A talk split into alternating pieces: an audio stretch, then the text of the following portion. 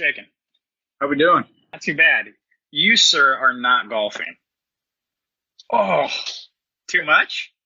Uh, no, actually, just from working out a little bit too, uh, a little too hard today. I uh, ripped my hands wide open, so I might have to put golf on the back burner a couple days. Well, it looks like it. So, like, just the knurling? What, like, what got you? How'd that happen?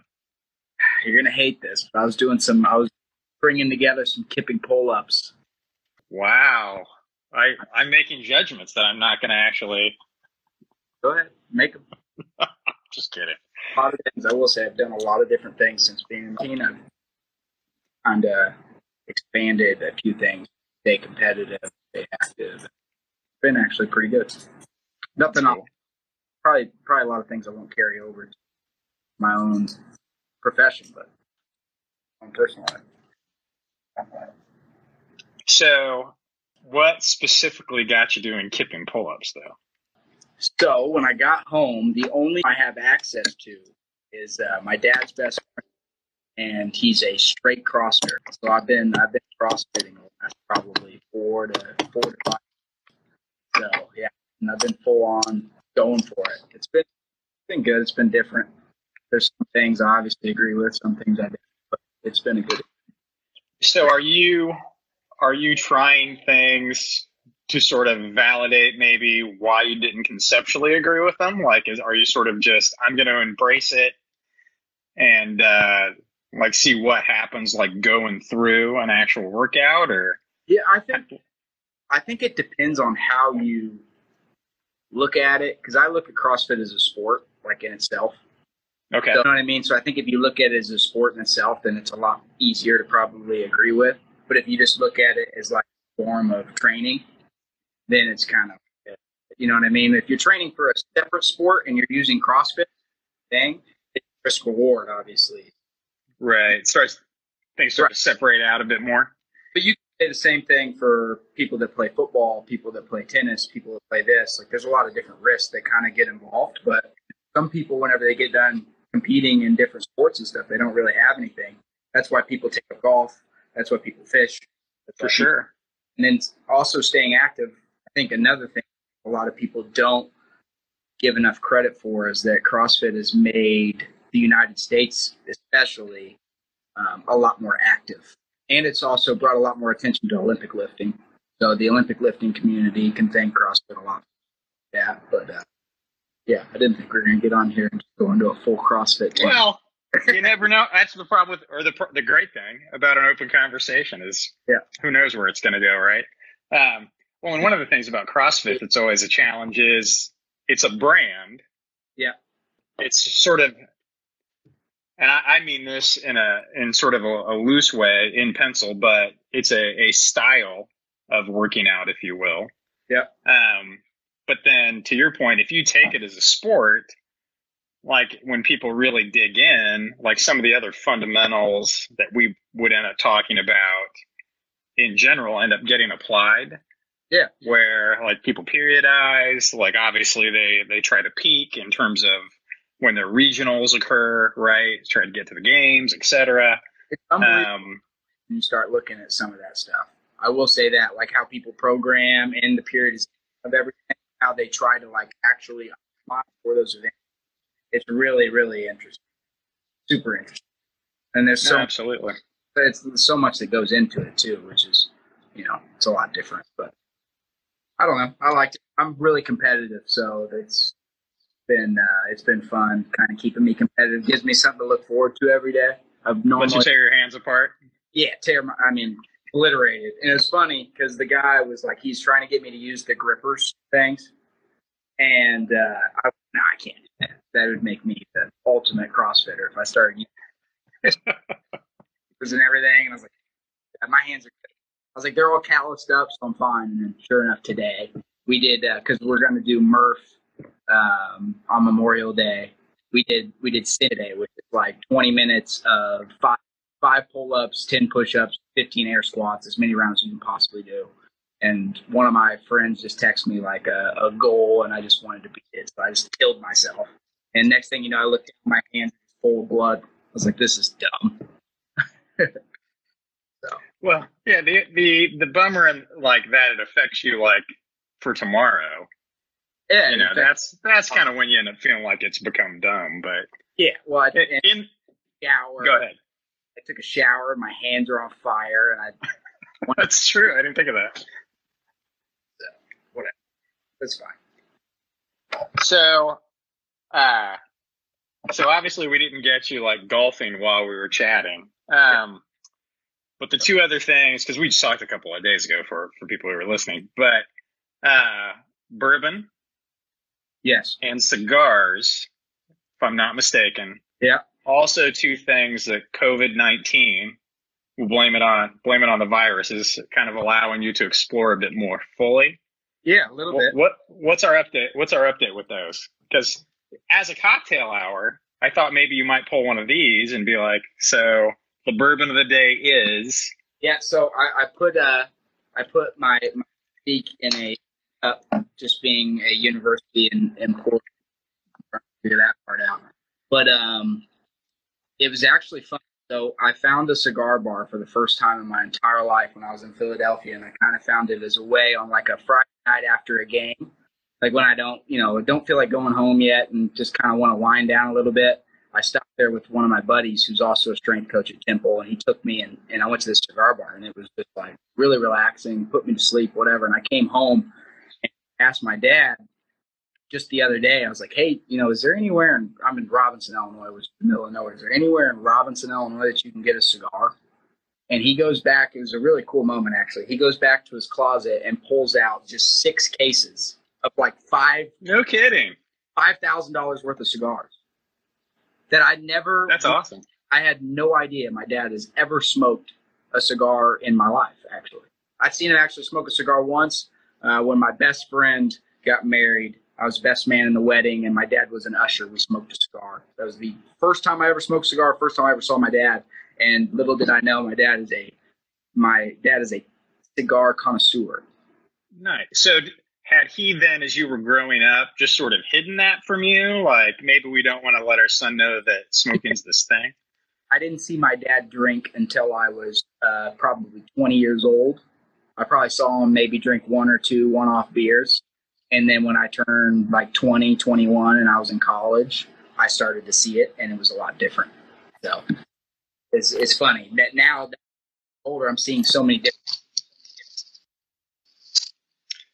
Yeah. Uh, so what what we're saying there is, in your professional experience now, even though your dad did his the best that he could to keep Yeah. you from seeing those vices, I've opened up with bourbon and cigars and really done your dad a total disservice. So, all It's all, it's all in at this point. He's completely all in. at this point. or like Well, that's cool. it was good for him. So growing up, he really wanted me to see him like freaking beers or or drinking scotch or or smoking cigars and stuff like that. So uh, I got older, knowing that I'm responsible, um, he has a pretty. That's kind of cool. Now he drinks Crown Royal. He doesn't really drink much bourbon.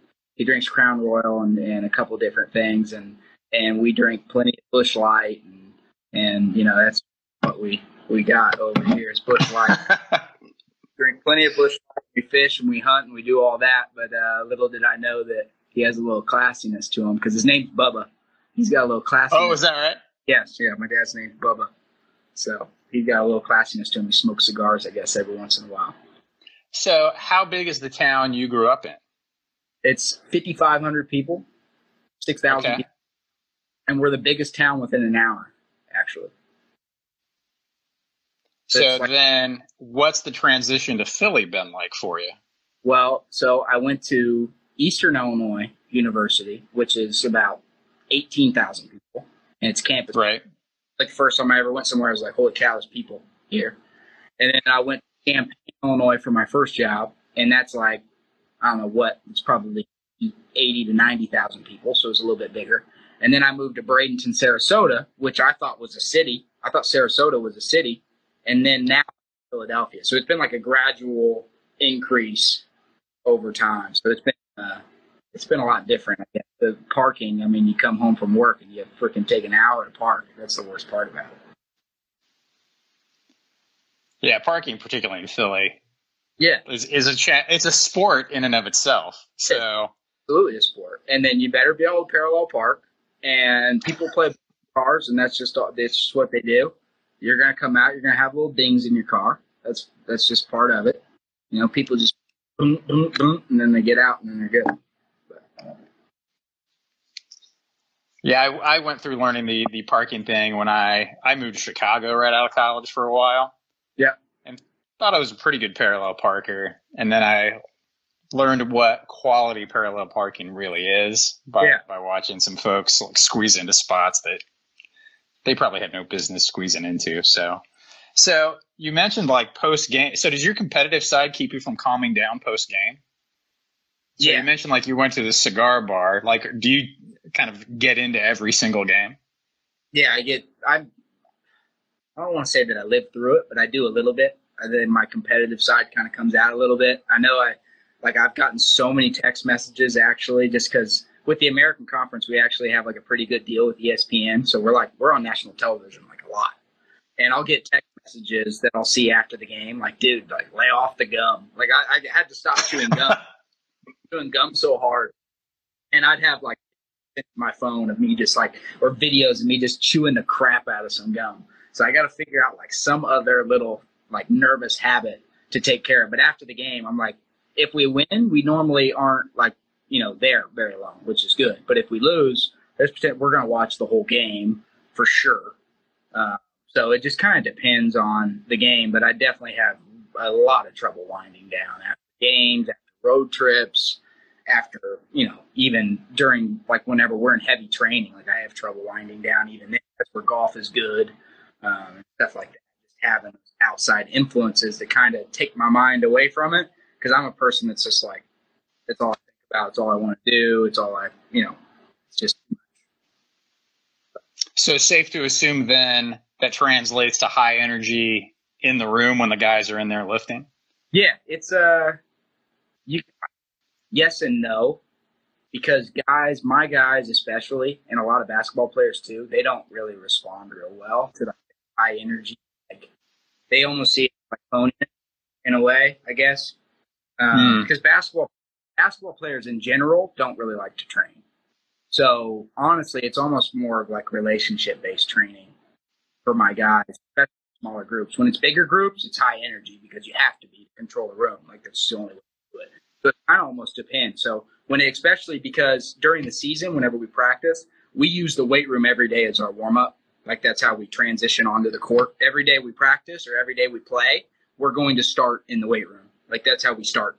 Uh, whether it's 30 minutes, whether it's 20 minutes, whether it's an hour, or whatever it might be, we use that. So, you know, a lot of that has to do with energy and making sure when we step on the court, Coach McKie knows that, you know, we're, we're good to go. Um, so on those days, a lot of times, yeah, it's really high energy. On, on more of the individual training, when it's like with the red shirts or we're during the summer and we got smaller groups, it's more relationship building and, and, you know, we're training hard.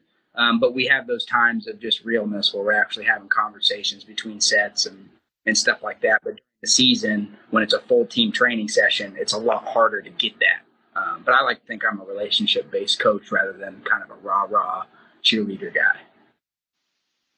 Well, and you can certainly blend them, but I mean, kind You of to can.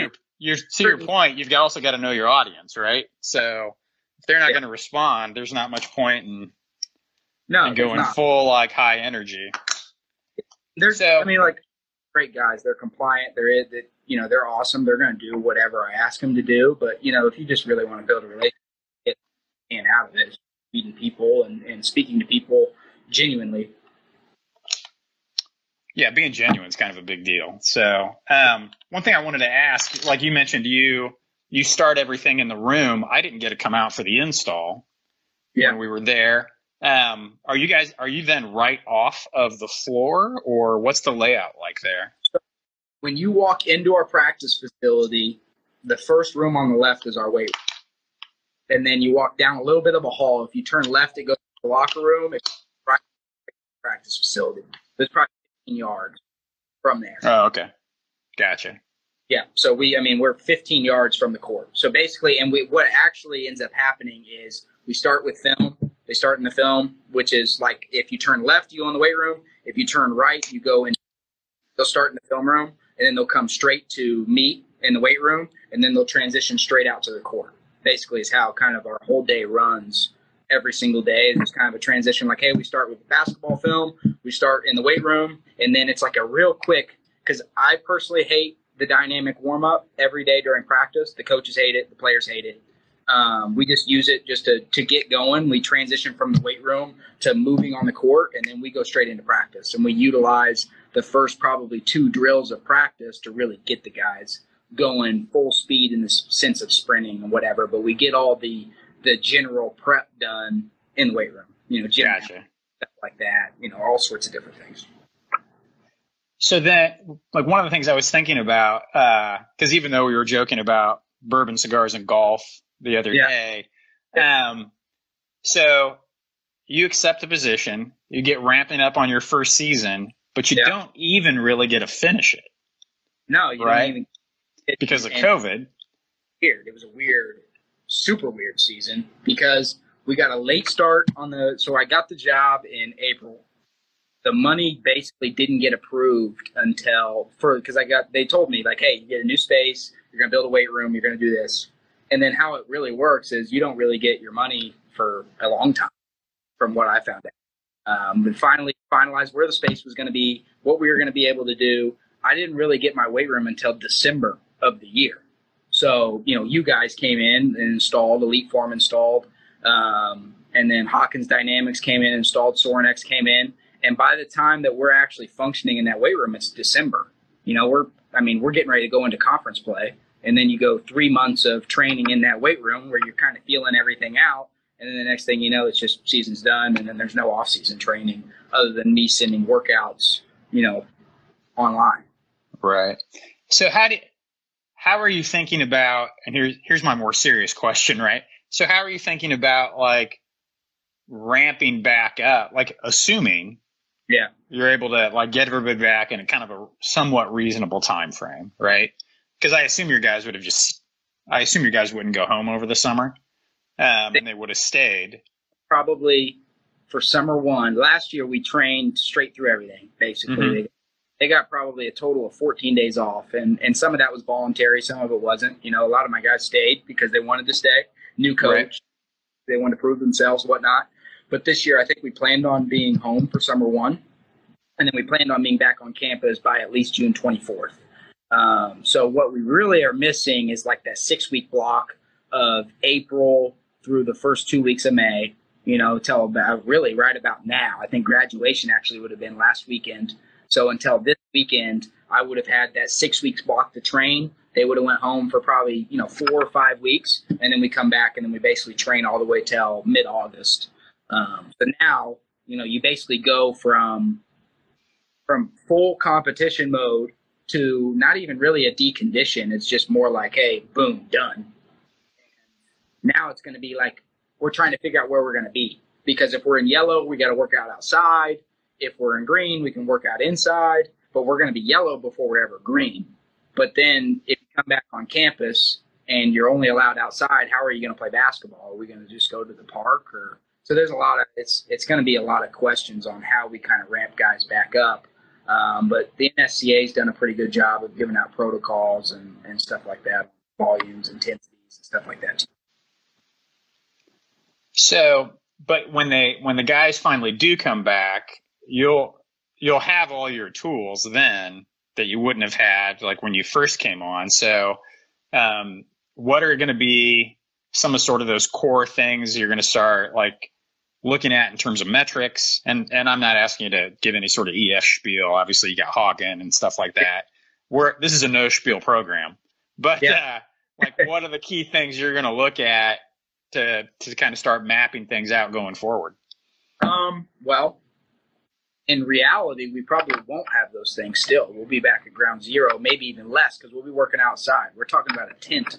We're talking about literally setting up a tent outside, putting squat racks out there, setting up plywood if we wanted to ever do any Olympic lifts, and then some power blocks and some kettlebells and sandbags. That's what we're looking at if we do come back uh, originally. Um, and then we'll start transitioning in. But you also, we have I'm trying to think. I think we got five guys returning, six guys returning. So there's only been five or six guys introduced to the old stuff.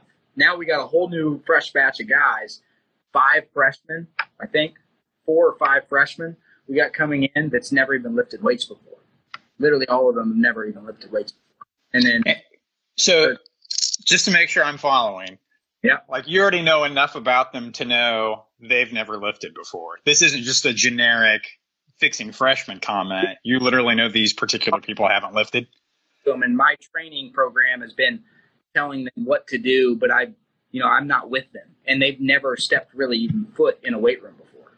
So they're coming in at ground zero, and we're going to be kind of a little bit behind, to be honest, because you know we're we don't get some of the time that we would have had, nor will we be in our space, nor will we have some of the tools that we have. I got guys coming off injuries, so there's a lot of different things that we're going to have to manage for sure, um, and that's where you guys and Hawkin will be really honest, because especially with the guys coming back from injuries and return to play and and and kind of stuff like that. So it's going to be it'll be interesting, really interesting to say. So it's really going to be year three for you potentially until you're actually going to hit what most people would know as a regular schedule. Correct, and that's odd. And I think when I was at IMG Academy, I was there for two and a half years. I think I was starting my second year whenever I felt like, hey, things are starting to go pretty smooth, and I and like this room's kind of running itself. Like I felt like I could sit in front of the room, give kind of my little spiel at the beginning, and then guys just knew what to do. They understood what was expected. Where now it's going to be a situation where like it's going to be a constant like we're trying to establish and then you know but we're kind of behind the eight ball and i didn't really get to do it last year. Now we got a whole new batch of guys. Um, and that's kind of part of it and that's what you get in college basketball. You get 13 guys at a time. At img academy i was working with 200 kids. Like i was like 200 kids that i was working with which working a ton but, uh, but yeah. A lot of reps so to speak. Yeah i will but, say and, that.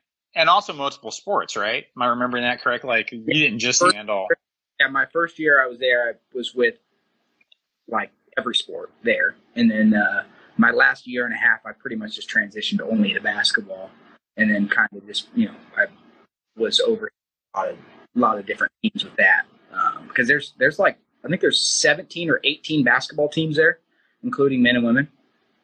So it's hard to even plan or conceptualize. So when you say reps, you get more reps coaching at IMG Academy than you would anywhere else. I don't know where else you would go and get team training or you get that type of experience. I don't think you could really go anywhere else and get that. To be honest, just with everything that they have to offer and what they what you do there.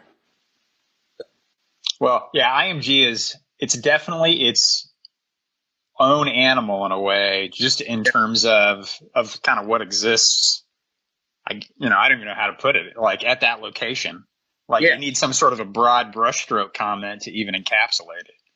Uh, it was funny. I asked, I asked our crew, like, are there any questions they wanted me to throw your way?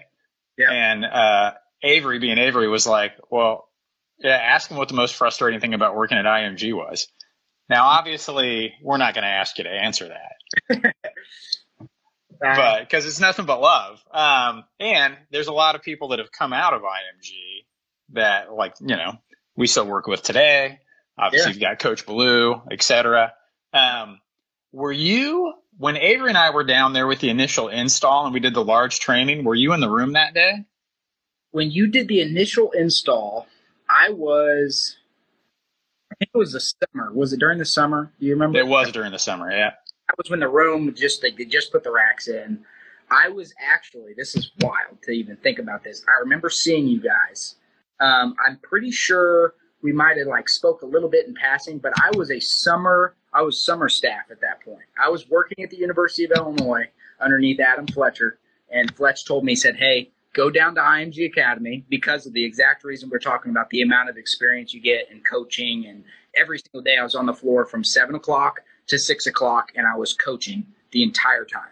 You get about an hour at lunch, or you can you can lift before, or you can lift at lunch, or you can lift after zero chance you're lifting after work after those days being out in 100 degrees. But I just remember seeing you guys because I was down there for three months as a summer staff, and it was one of the best summers of my life. I will say that. And uh, living in Bradenton, Florida, not knowing anything else, um, and working down there. I remember I remember you guys being down there uh, doing that install. So funny how that kind of turned full, full circle. Would you say that then your time at IMG is where you started to establish who you were going to be as a coach going forward? I know that sounds a little cliche, but there's a, it seems like a lot of coaches will mark this point in time where they felt like they really started to connect the dots. Yeah. And I think that I got that because you meet guys like Dave Ballou. You meet even there's other guys that are down there that you wouldn't even know their name, but they're incredibly smart. I mean, they have a great staff down there. So you've got 15 strength coaches that are down there, and we're all doing different things. Everybody's competitive too. You're competing and you don't even know it. You know what I mean? Like you walk in a room and you see, you know, Will Townsley over there. He's running baseball, and he's an incredible strength coach. And the way he runs a room, you're like, holy cow! Like that's kind of intimidating how well he runs a room You know, go talk to the lacrosse strength coach Matt Wheaton, who's a you know sports science guru. He's the kind of the EliteForm liaison for him right now. He works with the Kistler plates. Great dude. And then you go, you know, somewhere else where somebody's into gymnastics. So then you kind of get exposed to a little bit of everything. So you kind of fog a lot of stuff out, and then you can start to really get to know, like, hey, this is what I like to do. This is why this works. This is why this doesn't work. That might work, but it doesn't work for me and you see that and then you get to explore it over and over and over and over again because you got 20 teams that you're working with at a time um, so i think definitely that was like i mean that was a game changer for me was being down there and the experience that i got just for those reasons definitely the people so what do you think you took into one of the things that that will come up almost in side conversations with coaches is is sort of the interview processes you guys have to go through. Yeah. So, like when you first interviewed at Temple, yep. Like what were what were some of the things that you sort of brought forward to sort of create the value that they ended up seeing in you? I'll be honest, they didn't ask one question about strength conditioning in my interview. Not one, not even during the interview process they have no idea. I don't even know if Coach McKie still knows what the heck I do. He, I don't even know if he knows what EliteForm is at this point. Like he, it was more just about my passion and and me being genuine in the stance of just talking to them and, and connecting with the people and them understanding that of who I was and what I wanted to do and why I wanted to do it. They just kind of almost bought in more to the person, I guess. And it was because I connected so well with with coach, with the staff, and we have similar things. You ask about questions. One of the first things he asked me about was actually golf. He found out that I was a golfer. We talked for 40 minutes on my interview about golf. So it was it was funny. And it's, it was so is your golf game that good, or is it uh, just did you have a shared sort of level of play where you could connect that way? Um, well, I played collegiately, and I think that. Oh, I didn't know that. Yeah, so that's one of the more interesting points is I might be the only golfer turned strength coach maybe ever in the history of of college basketball strength conditioning. I don't know any other college basketball strength coaches that were former collegiate golfers. So that's very rare and random. Um, so that's like it's almost like a point, which is cool. You see in the basketball world, golf is so popular.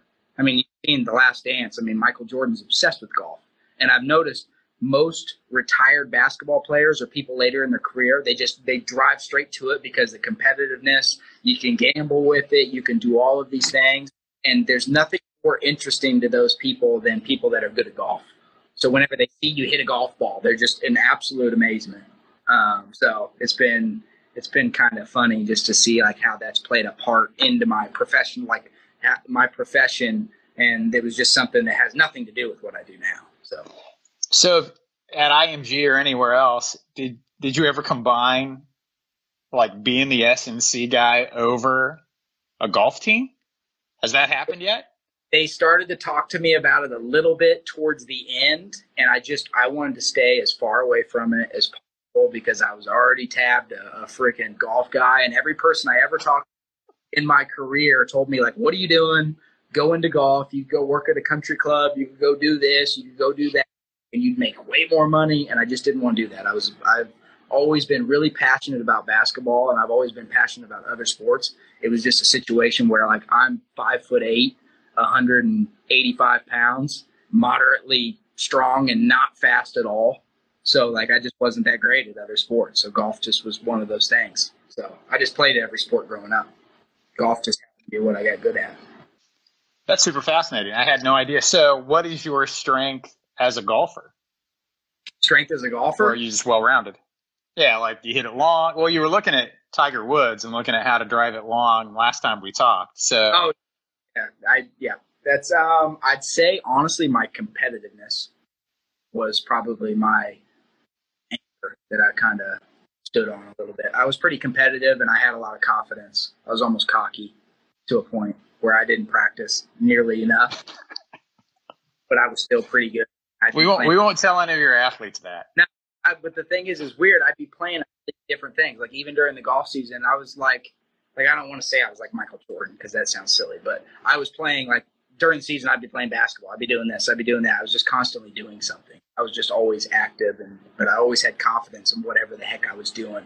Um, so it was it was. Yeah, I don't know what exactly my strength is. I guess it was just more my confidence. So that what's interesting though is I think someone could argue, and I would, that could apply to anything, right? So oh, yeah. if you go into a situation, you know, kind of with confidence, like with that competitive attitude, yep. more often than not, it's going to aid you as opposed to hinder you, right? Absolutely, yeah. And I think that's what. So when I talk about strength conditioning, that was what strength conditioning like did for me whenever I was younger. That's why I got into the field, to be honest. Because whenever I was 16, I was a fat kid. I was just a kid that coordinated but couldn't really move. But I played all the different sports, and I actually broke my leg. Um, and then a guy that was in Robinson, who did strongman competitions, he CrossFitted a little bit. He was just into, you know, into doing stuff. Um, he kind of like kind of took me in, was like, "Hey, dude, like you're super fat. You need to get your shit together." And I just started training with him, and I eventually started training twice a day, and I got obsessed with it.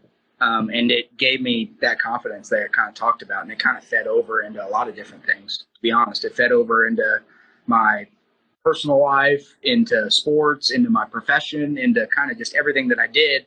And then you start to understand what confidence can kind of do for you. And that's really like golf and any sport. Honestly, if you're not confident or or feel good about the work that you put in or whatever you've done, then chances are that you know you won't be very good, no matter how talented you are, for sure. I see that with kids even today. What was that? I see that with my kids even today. Like eh, they could be unbelievably talented, but if you lack confidence and and a lot of different things, or you don't really realize how good you are, or or have confidence in the work that you've put in, and you get to the game and and you're in a situation where you're hesitant, like I mean, you you lose. Nine times out of ten, you lose. Well, yeah, hesitating will is a great way to minimize any advantages Anything, you may have yeah. had in the moment, right? For sure. Um, yeah. yeah. So, do you feel like then going back to that interview process, a lot of these things we were just talking about, whether you were directly expressing it or indirectly expressing it, that was coming out and and kind of what they saw in you to bring you on in terms of having you a part of the staff? Yeah. Now, coach coach says that. He tells me my biggest attribute. Honestly, just my boss tells me my biggest attribute is kind of how I speak and how I look at things, and and you know, I'm pretty. I just I feel confident about you know the things that I've done just because I've tried them, I practiced them, I've made sure that they work, and you know I've seen what doesn't work. I've screwed up multiple times, and then I fixed it, and then I've applied it, and then I just you know I'm okay to say that okay I kind of screwed that up. Let's try this over and over again. So um, I think that that definitely has to do with passion too. I don't think it's it's hard to be really passionate about something and speak if you're not confident. That's what. Oh, absolutely. Yeah, absolutely. Yeah. I mean, you've got to you've got to kind of kind of know your stuff, right? Yeah. So you can speak intelligently, and then if you have a passion for it, those things sort of combine to create that air of confidence. And then if you can get that across to your team, yeah. Um, so which is where the communication piece sits, right? Sometimes, um, verbal or nonverbal, right? Yeah. Guys own the room in a variety, coaches own the room in a variety of ways. yep. um, that all becomes important. So, like, do you feel like your group right now is pretty competitive, or is that something you're still working? I guess with so many new people coming in, maybe you don't know yet, but like, do you, do you feel like that is something that's going to grow within your program as you're there? Yeah, I think so because just knowing the kids and the interactions that I've had, like I think that I'm pretty good about that. Just you know, when you speak with somebody, you understand kind of who they are a little bit. Like after you have a conversation with somebody, you understand like are they timid? Are they confident? Are they not? You know, you can kind of just get a feel for somebody. And I think that I'm really excited about that because we got some young guys that are really, really competitive. And then our returners are as well. Um, and I think the biggest thing is, too, and this was another step in my confidence as well as vulnerability and and being being able to be vulnerable and be able to understand like hey like maybe i'm not so good at this but i need to try this. Because in order to really be confident in something you got to be able to try different things and experience failure and then actually be able to conquer it. That's why i think that there's a lot of different training techniques that you can do um, to kind of help somebody that might not make sense from a programming standpoint or a periodization standpoint but just giving somebody confidence because this is something they couldn't do before, but now they can, or this is something they feared before, but now they don't. Like anytime you can do that and you can kind of take away any limitations that they might have had, then you you can kind of instill some of that in them. And that's the only thing that I think that's with everybody, but I see that in some of my guys is we got to be we got to be willing to be a little bit more vulnerable with our peers and the people that are around us. Yeah, the, the the idea of being comfortable with failing, uh, one, it, it translates to so many different things, but it is it is a, a very difficult thing for people to get comfortable with because many times, like obviously failing, like failing at your job, people worry about losing their job, right? And so uh, that's where leadership, mentorship, etc plays a bigger role than like everyone knew it's important. Everyone knows it's important, but like being able to sort of step back and let somebody like truly grow uh, is uncomfortable on both sides to some degree. And that's not over coaching either. And I think that's we were talking about, you know, being a raw, raw strength coach or me being high energy and whatnot. I think the, the people that had the most impact in my life and kind of who I am were the people I just didn't want to disappoint. They weren't really the people that yelled at me all the time. They weren't really those people. They were more the point that like really took an initiative to help me and really like were, you know, put me in situations that made me realize maybe not in that time, but later, like, hey, this is kind of why they did this. You start to start playing and, and you start to like start living your life to not disappoint certain people. There's like there's probably five or six people in my life now that like I think about whenever I you know, whenever I make certain changes in my life or or I do certain things, it's to really not disappoint them. And that's like what really drives me and probably why I work hard, other than the fact of seeing my, my dad work really hard for a really long time to provide for our family and changing jobs and, and now that we're in a comfortable place, a good place, but that was strictly because of how hard he worked. You know, but now you're in a situation where like I saw that, and then I saw the certain people that kind of took initiative in my life. Scott Rawlings was one of them, the the strength coach I was telling you about when I was in high school, and there was another guy. My grandparents had passed away whenever I was young, um, so he kind of stepped into my life as almost like a mentor and just a guy that I played golf with. He wasn't even trying to really be that person for me, but I just never wanted to let him down when it came to golf or anything else. So those were true leaders in my life, and they didn't ever yell well, it's that's that's always interesting. You like you brought up the guy who maybe he wasn't intentionally like trying to be a mentor for you or or supply guidance, but that just proves the point that oftentimes people see us in a way we're not expecting. And yeah. so sort of this concept of you just live your life, right? Like trying to be a proper role model, do the right thing. You never know who's watching. All the time all the time. And we talked about that with, you know, like that was the thing with, I think that's what drove like Michael Jordan to be so awesome is because he constantly talked about somebody might be seeing him play for the first time and they might think like, oh, he's not that good. And that's what drove him literally every single time that he played basketball and why he practiced so hard, why he did everything, because he never wanted to disappoint somebody that watched him. A lot of that's ego, obviously. You know, maybe I, maybe I'm really ego driven in the sense where I don't want people to think less of me. Uh, but that's part of what drives, I think, certain people to be really competitive and a lot of times to be really successful.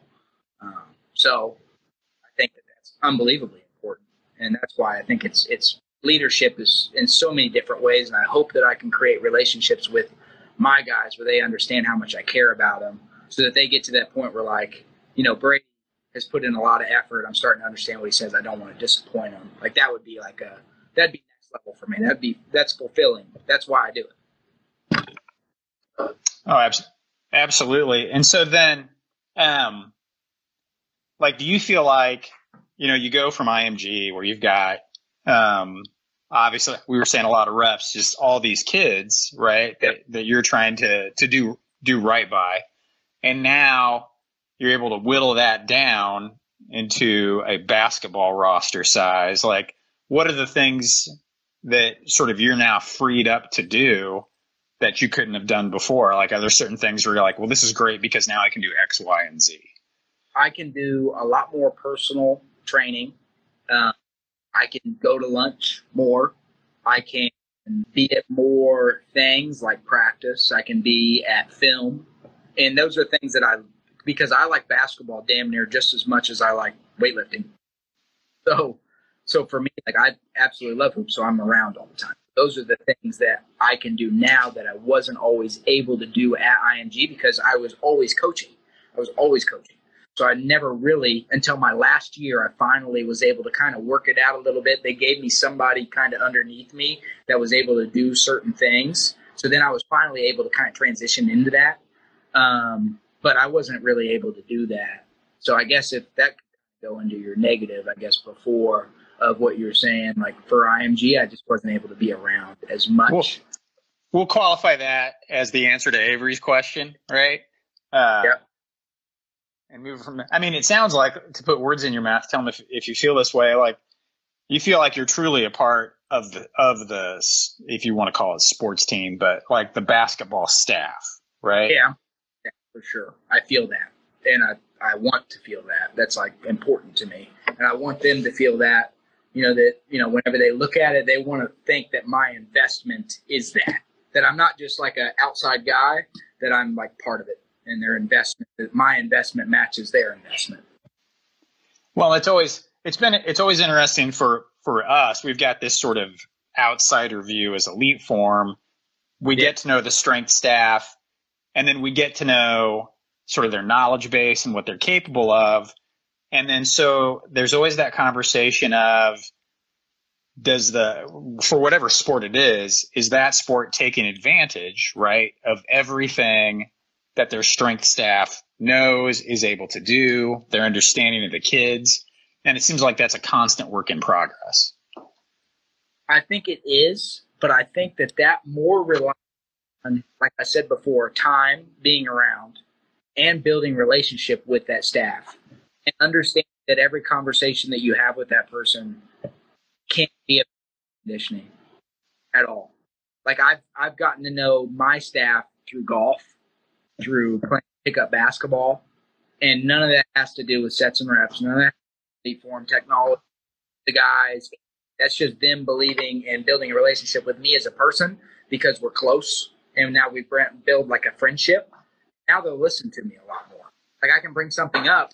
Okay, well, we trust Brady because of the person that he is, rather than he's just bringing information. All you're doing is bringing information, and you're wondering why they're not taking the information oh, why is why are they not listening to me?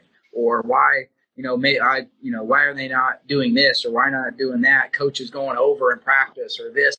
And some coaches are more approachable than others.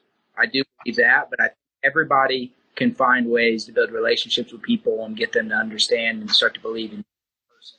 And I think that's the more important way to look at it is what can I do to be able to kind of and you got to sacrifice it sacrifice time sacrifice different things just to be able to connect with people and get them to realize your investment.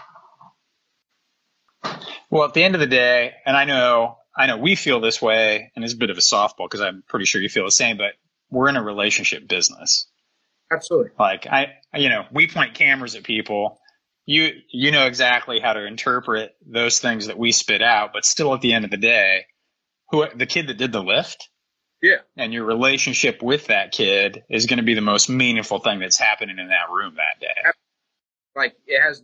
If I increase, you know, one of my kids' verts by two inches, that's not going to mean near as much as if I instill some type of confidence, some type of vulnerability, his ability to to patch relationships with certain people, whether it's in the team, whether it's in their life, whether it's you know whatever it is, for them to kind of make me you know forward steps, become better people. That's way more important than anything I could do in the weight room. And then this is just kind of my vessel to work in. Like the weight room is just kind of my vessel to really work with these kids. Um, and I think that if you're only looking at it from a sports performance standpoint, then you're missing the boat. But that's just me. I'm just a I'm a relationship based person, and what strength conditioning did for me was just a lot more than sets and reps, increase vertical, increase back squat, increase this. It did a lot more for me, and it's the reason why I'm here and you know have you know feel pretty good about what I've done and everything else. So you mentioned that you'll play pickup basketball with the basketball staff. We've Mhm. talked a little bit about your golf game and that you were a golfer, but how's your pickup basketball game? I'm a hustle guy, big hustle guy. Play real hard. Play real hard. I can make an open shot, and I'm trying to get people involved. I guess that would be more my game. My uh, my high school and, and middle school career was not. I was the class in front of me won a state championship, and then my class might have been the worst class in the history of Robinson High School when it comes to basketball. We didn't win. We won two games in my entire middle school career, and then the the class above me actually won a state championship. So it was a big. Wow. Yeah. Yeah. So it was a rough transition for that coaching staff, most likely, we might say. Massive, rough. He actually he ended up uh, he ended up resigning after after after that. Won state championship, had my class, resigned. Well, that sounds like not accepting the challenge. I don't know that. Great guy, great guy. He just he ended yeah, up I'm just kidding. ended up being the principal. He ended up being a whole bunch of different things. But I will say that my my class was just not very good at basketball, included. But I'm a lot better now than I was before. But I'm a big hustle guy, big glue guy, glue guy on the basketball court. So we'll, we'll, we'll, we'll pencil you in as that role player, yeah, making everybody else better. big role player. Yeah, big role player. More the driver on the So and then a role player on the basketball. So here's here's what we'll do the next time. Uh, well, I haven't I haven't been out there to see the facility. When I'm out there, we'll have to do this. So I was a basketball guy uh, Okay. to a great degree, right? Um, but yet, you know, I'm only five nine, right? Yep. So we match up pretty well. But I can't golf to save my life. Oh, So a really good friend of mine tried his best to get me into golf in college. And uh, I could do an amazing job of almost hitting the ball in a circle, right? So that's how much slice I would guess, right? We're talking about. you're going Uh, right. could- actually a hook, but okay, I'm going left to right. Okay, okay, okay. Yeah, there you go. Yeah, then that's a massive slice. Yep. So uh, played baseball, played in college, uh, Yep. had the baseball swing, and I could actually hit a ball straighter if I just put the club on my shoulder and took it from there. Oh, as opposed to actually trying to hit the ball what I thought might be a proper golf swing. So we'll have to do the maybe in the morning we'll hoop, Yeah. right? In the afternoon we'll golf and we'll see how that balances out over Yeah. the course of the day. But uh, yeah, it's a it's a pretty sad state of affairs when you get me on a golf course. So you got it. to- see how we do there. But I'm just telling you, it's uh, it's been pretty good. You can take clients out. You can fly in. I don't have any strength coaches play golf though. I will be honest. There's not as many as, as there are basketball coaches. A lot of basketball coaches play golf. Not a lot of strength coaches play golf. It's, Fair enough.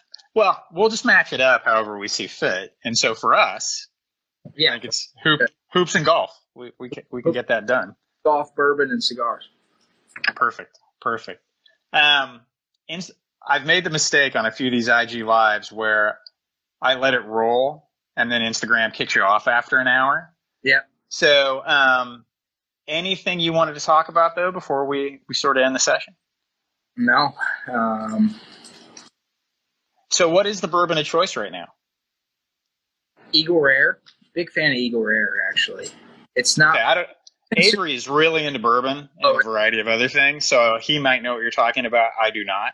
bourbon would be Bulleit. If you know Bulleit, do you know I Bulleit? do know Bulleit. Yep. like the simple bourbon. That's a really simple bourbon that you can drink. I actually like that. And uh, I have to say that my bourbon actually came from. Have you seen Peaky Blinders? Oh, that's my show. Like, okay. I used to drink bourbon with a little splash of ginger ale in it. okay, Since watching that show, I don't smoke cigarettes. They smoke cigarettes the whole show. yeah, But for sure. I do drink. They, I mean, they probably drink scotch, but I drink my bourbon neat now because of that show. And now I think my appreciation for it has exponentially grown, and I have to, I have to give all the credit to uh, to Peaky Blinders for that. As long as you're not sewing razor blades in your hats, Yeah, I'm I'm not good, man. not doing that, but I will say that, that Thomas Shelby is is one of the ultimate. Absolutely. Oh, you you and I are totally on the same page there. I uh the first after I watched the show for the first season, like the f- next day in the office, I was like, fellas, I don't know what's up, you know what you're watching these days, but you have to watch this show. To get through, and anybody that's watching the whole whopping six people, you got to get through the first episode. It took me probably three times watching it to get through it. But after you get through that, you start to really get into the show. It's, I mean, it's the best show. Absolutely, and it just keeps getting deeper each season. Deeper every, So, it gets better. The storyline changes. Thomas Shelby stays a badass the whole time. So he's probably my favorite character of all time for sure. Oh, he's he's got to be one of the tops. I'm with you there completely. So. Reason why Well- drink neat. So we'll just the next when we order up, it'll just be Irish or Scotch. Yes. We know which way we're going. Yep. And that'll be that. I love it. Yep. All right, brother. Hey, I appreciate you taking the time. Um, obviously, we'll be in touch about a variety of other things. Um, but uh, yeah, and then maybe when we're out there, we can actually do a, a proper podcast as well That'd be great. and uh, go a little deeper on some of this stuff. So I appreciate it. Problem, Skip. All right. Have a great weekend, man.